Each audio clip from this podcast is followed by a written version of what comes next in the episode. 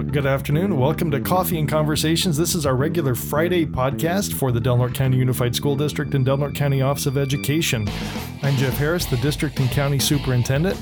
And today on Coffee and Conversations, in the time that it takes you to pour a cup of coffee, sit down, have a conversation with us, uh, we want to explore the idea today of how COVID 19 has changed what's happened at our schools and how we're envisioning education um, we know that 20 minutes is plenty of time to dive into that, right, guys? So yeah, we'll cover everything you need to know. so joining us today are Teresa Slayton. Teresa is the principal of Redwood School, and Randy Fugate, principal of Del Norte High School, soon to be principal of Del Norte County Community School. So welcome. Thanks you guys for joining us. Thanks for having us. Thank you. Yeah, it's great to be here. Sure. So you know, I, I COVID 19 has really changed the way we look at education. It's changed the way that we approach education. Um, it changed the way that we work with our with our staff, with our students, with our families. Um, so, Teresa, why don't you tell us a little bit? Um, Redwood is already a little unique at being one of only three K 8s that we have in the district. Um, what does it look like at Redwood now versus what it looked like at Redwood on March 13th? Well, we've gone through a lot of changes for sure. And I think after going through the bumps and bruises of a big learning curve, we are kind of in a great place right now as far as moving forward. Uh, our teachers have gotten a lot of professional development in uh, Google Classroom, Seesaw, you know, podcasts, uh, Castify. They are learning to teach in a whole different way, and our students are learning in a whole different way right now. And how tech savvy have you become, Teresa? I feel like I have grown a lot. I am super thankful that we are given professional development that we can do at home uh, through Alludo. And so I am earning my badges and I am trying to keep up with our teachers who have become very savvy. And I um, am stretching my brain as well. Yeah, it's a totally different world, huh? Oh, it's completely different. What I have really liked with uh, Google Classroom, which our kindergarten and first grade are doing right now very successfully, we've got probably 95% of our students participating at this point, is that I am able to go in and see the lessons being taught daily and what the students are, are doing daily. And that's something I've not been able to do in the past. And I'm also being able to comment on the things that they're doing and communicating with parents. So that's been a nice highlight. Oh, that's cool. That that is cool. And and Randy, it's different at the high school, and I know that you are a tech wizard from everything that I've heard. oh yeah, magic. so, g- give us a little insight into what's going on at Del Norte High. Uh, you know, the I think this um, school shutting down. This we called it sort of an opportunity. We we got into a situation where all of a sudden we're going to have to respond differently, and as a staff, we had one of our first meetings to say for all the terrible that this is, this is a gift of some time where we get a chance to experiment. We're in a crisis learning moment, and we are going to be grabbing some new tools. and And the staff has been amazing at the high school, and as in the district, but working together in their departments and uh, with with all the different staff development and training and the tools that have come on board. So it's been it's been a huge learning curve for everybody, including me. And I have I'm way behind in the Alludo competition. I, I, I, am still a blue. What is it? Which uh, after the second level, I'm in the second group still. Oh, wow. So, but I am learning. Um, but yeah, it's changed everything. Our mantra mantra from the beginning is we said let's this is the this is the time for a grand experiment for us in terms of learning tools and where we're going to go. Mm-hmm. And uh, I said let's get started, let's get better, and um, something good is going to come out of this that we can use in the future. And I think that's kind of where we are at this point. I would say there have been some really there's some really great bright spots in the school with what staff are doing with students and um, those those tools are going to be carried forward. We're already looking at next year in a master schedule. You know what will maybe be propelled into a distance learning ongoing course or courses mm-hmm. that will help with some of maybe some of the seniors who are working and other other things in their plates they can give them some distance learning options that they didn't have before. Yeah, that's pretty cool. Yeah. Well, you know, because I know it, it kind of changed the way that the high school did business just when you started the um, the independent study and the credit recovery on campus a few years ago, right? Yeah, we um, kind of in whole started a long-term independent study program about three years ago, and we brought back credit retrieval to the to the day. Right. So those have been something that we've had for about three years, but they're limited. We can we're have we have probably have thirty students that are in the long-term program, and we probably have around sixty to seventy students doing some form of credit retrieval on campus. Um, next year, we're looking at in in terms of our long-term independent study that becoming just a part of an umbrella of distance learning options. So a lot of the tools that we're learning how to use now and the way we're setting up courses now could fall under that same grouping, and, and other teachers could be involved at a higher level, and more students involved. Um, again, flexing student schedules, flexing potentially teacher schedules, and um, giving kids options that they haven't had. So yeah. that's cool. Yeah, no, it is pretty cool. So, you know, we, we talk about opportunity, right? And and I think one of the coolest things about something new is we give ourselves and we give those people that we work with permission to fail. Right? That's right. Absolutely. True. the, the, the grace to, to do it over. So, what have been some of the biggest challenges this year? Ooh, I, I, would say from the start, it was con- connecting with 900 students and families yeah. to find out what they needed. Uh, that was probably our biggest obstacle. Um, just making those contacts. Are you able to do online learning or do you have the devices? Do you have Wi Fi if you have a device? Those types of questions. And I think, you know, once that started, uh, Teresa said it too, I think um, our numbers are pretty good. We have a pretty high success rate in terms of numbers of students involved. Um, the students who don't access online, I think, are struggling more to, to maybe connect with the teachers on a more regular basis just because they're not able to maybe plug into some of the um, screencasts or the Zoom meetings or other online options. And right. so I think that's, if there's a biggest challenge for me, that's probably the thing that I, I lose the most sleep over is how can we get better at working with our students who don't have all that access? Yeah. Yeah, I agree. I think the trickiest part in the very beginning was, you know, getting a hold of all of our students, making sure they had what they need on the flip side of that, I feel like we have made more contact this way than we ever have before. And our teachers are really plugged in and engaged with what's happening at home with parents. And the parents are definitely um, a partnership with us. We're so thankful for what they're mm-hmm. doing because together is how this is going to work. And so we have found that we are um, very involved with our secretaries or reaching out the counselor or PE teacher or music teacher. And so we've become um, more of a community than we were before, I believe, and with the parents. And that's been the silver lining, but also still worried about those those kiddos that we do have a hard time getting online. Hmm. But making, you know, getting on the bus and going out to them has been, you know, the best that we can do at this point, I think. Well, and and you know, we talk about the access to um, hardware to internet. How many how many computers? Just just computers alone, right? Because a lot of our folks think that as long as a student has a computer, they can access anything that we're asking for. Um, true in some respects, not true in other respects. But how how many have you issued just at your sites? We've issued probably close to 200 plus we have also issued ipads on top of that. So we have a lot of devices out right now. And then you know a lot of come with that the tech support. So thankful we have a tech line now that parents can call. But what i've noticed too is our secretaries have become very techy and they are walking uh, parents through almost daily still mm-hmm. with just you know issues and things. And we're happy to have them call because we always want to help yeah, I, I, think the days of not knowing how to open an email are probably gone at this point. yes. yeah, you know, and, and, that's a great point too. When we started this um, process in March, about a third of our teachers had a Google Classroom, and not all of them even used that platform, but we're playing with it in some degree, and some were really, really into it. Uh, within two weeks, we had 100% of our teachers with Google Classroom, setting them up, learning how to calendar. That was all in the first couple of weeks. Yes. Wow. So the level yeah. of, of, professional development, the commitment from staff to work and push forward, um, it was unbelievable, yeah. really, to see. And you could never have done that without a situation like this, creating that space and time and, and necessity, right? That, right, yeah, right. Yeah. Well, and I think the time the time is huge, right? I, have always is. said, you know, I think if we want to really transform schools, you almost have to shut them down. well, there you go. Yeah. There you go. so, um, so Randy, how many computers do you guys have out? Right now, I think we're pushing between around 275 Chromebooks, and then okay. also some uh, iPads mm-hmm. and some other devices out. But a lot of students uh, I don't know how they do it, but some students are working from their phones as well, and we let them know we have devices, but they that's their mode, and yeah, um, yeah. so they're using that. Yeah. Well, and I think that's pretty. You know, again, I think that talks to the resiliency of our students and and them being able to to meet our expectations utilizing tools that they have and they're comfortable yeah. with.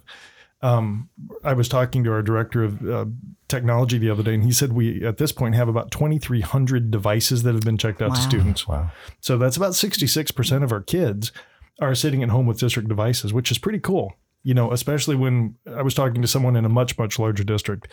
They've checked out no devices to students.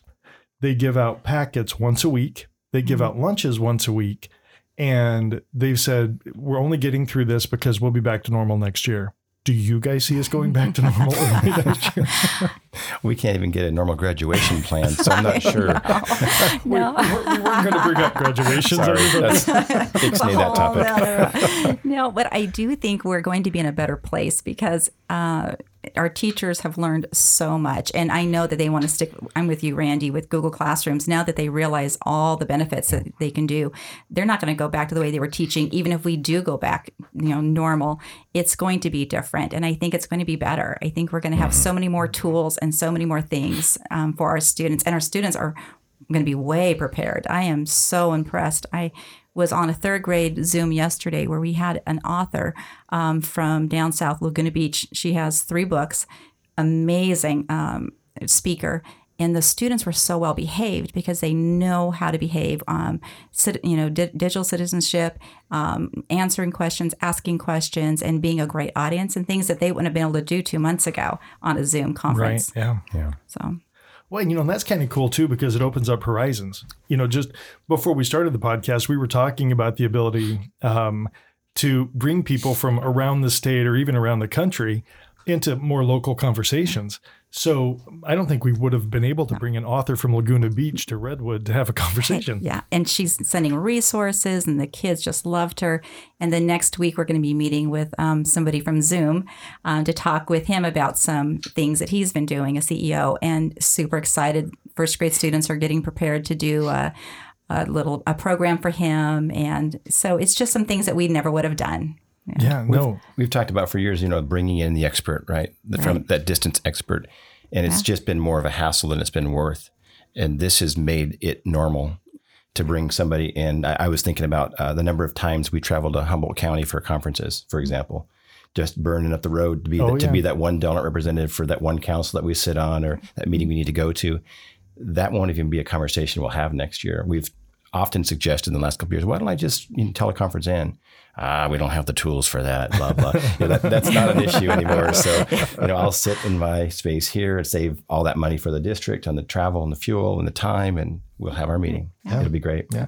Well, you know, it's like it's like the Zoom platform, right? So um, the state of California has used I don't know three or four different distance meeting type platforms, and we started using Zoom a couple years ago, I think, uh, as a, as a district, and we've been trying to get people on Zoom ever since. And they were like, "Well, no, we have our thing." And now it's like half the state they've all got is Zoom, so this is it. So you're right. I mean, this is the new normal. Yeah, we were doing. Uh, we've been doing a lot of Zoom interviews for the last couple of years, but it's like this just feels like it's cheating the system. We, I mean, he's sitting in he's sitting in Europe right now interviewing with us. Is it is it really a thing? Can we do this?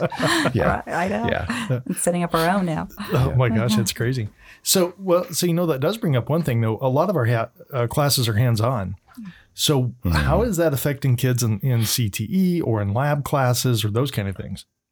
Th- this has been tricky. No question about it. I think uh, my my performing arts VPA department, my CTE department, have struggled the most with this, and they've gotten very creative. And every time we get any resources at all to, to forward to them to let them, hey, play with this idea, play with that idea, they've struggled. Um, what one of the things I think has been interesting is to to really focus on the essentials, and that's not just those two departments. That's all departments. Is to say, man, we can't we can't cover it like we did before, and we can't maybe get to everything because this is uh, there's a fatigue factor in this style of learning that we don't recognize initially. We have a seven hour school day. You can't do this seven hours a day. And so, so I think looking at creative ways, and that's what CTE's been doing, is saying, okay, kids are at home. What can they do in carpentry at home? What can they do in auto at home that still satisfies some learning needs and and satisfies our ability to teach and, and all those demands that people are putting themselves and kids. So it's it's it's hard. Oh yeah, It, it's just a very different type thing. So, but you know, in talking about getting ready for college, because that's been another issue, right? So, um, actually, before we get to college, Teresa, what's it been like to get your eighth graders ready for ninth grade?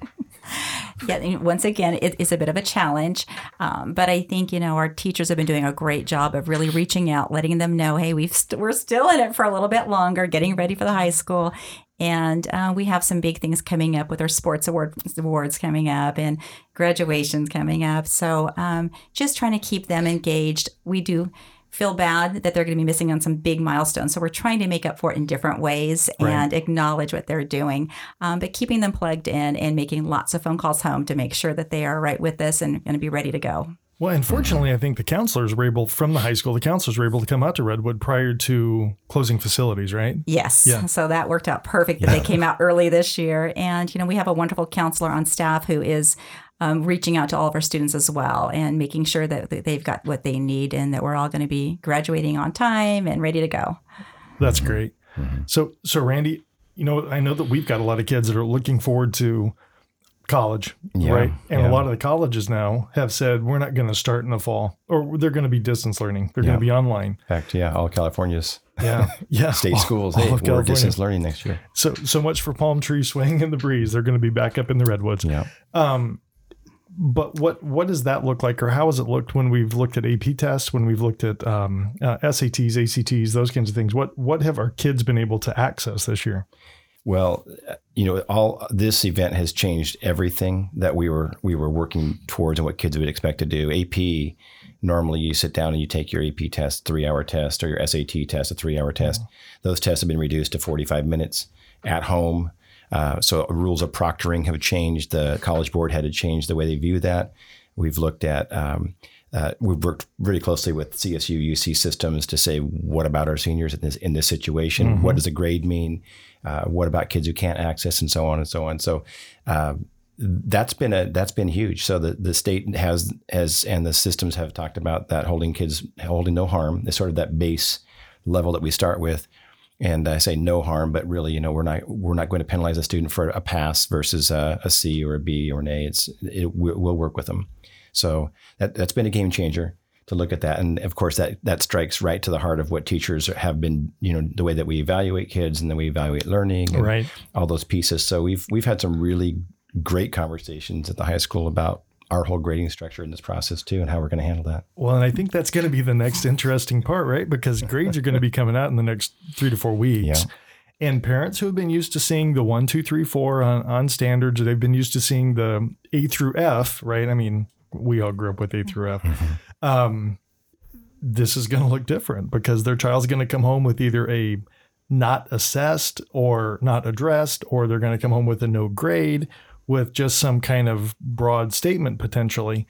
Um, and you know, I think you're right. We we need to know that we're doing no harm because at the high school level, if we were to give a grade, we might actually be putting our kids behind the A ball um, with CIF or with colleges, right? Yeah, there's. We, we initially started this process as a staff, and we had agreed we're going to do A through D grading. Fs could be earned if you hadn't, if you didn't come back to school once we re- re-engaged in school, that that sort of a, of a thing.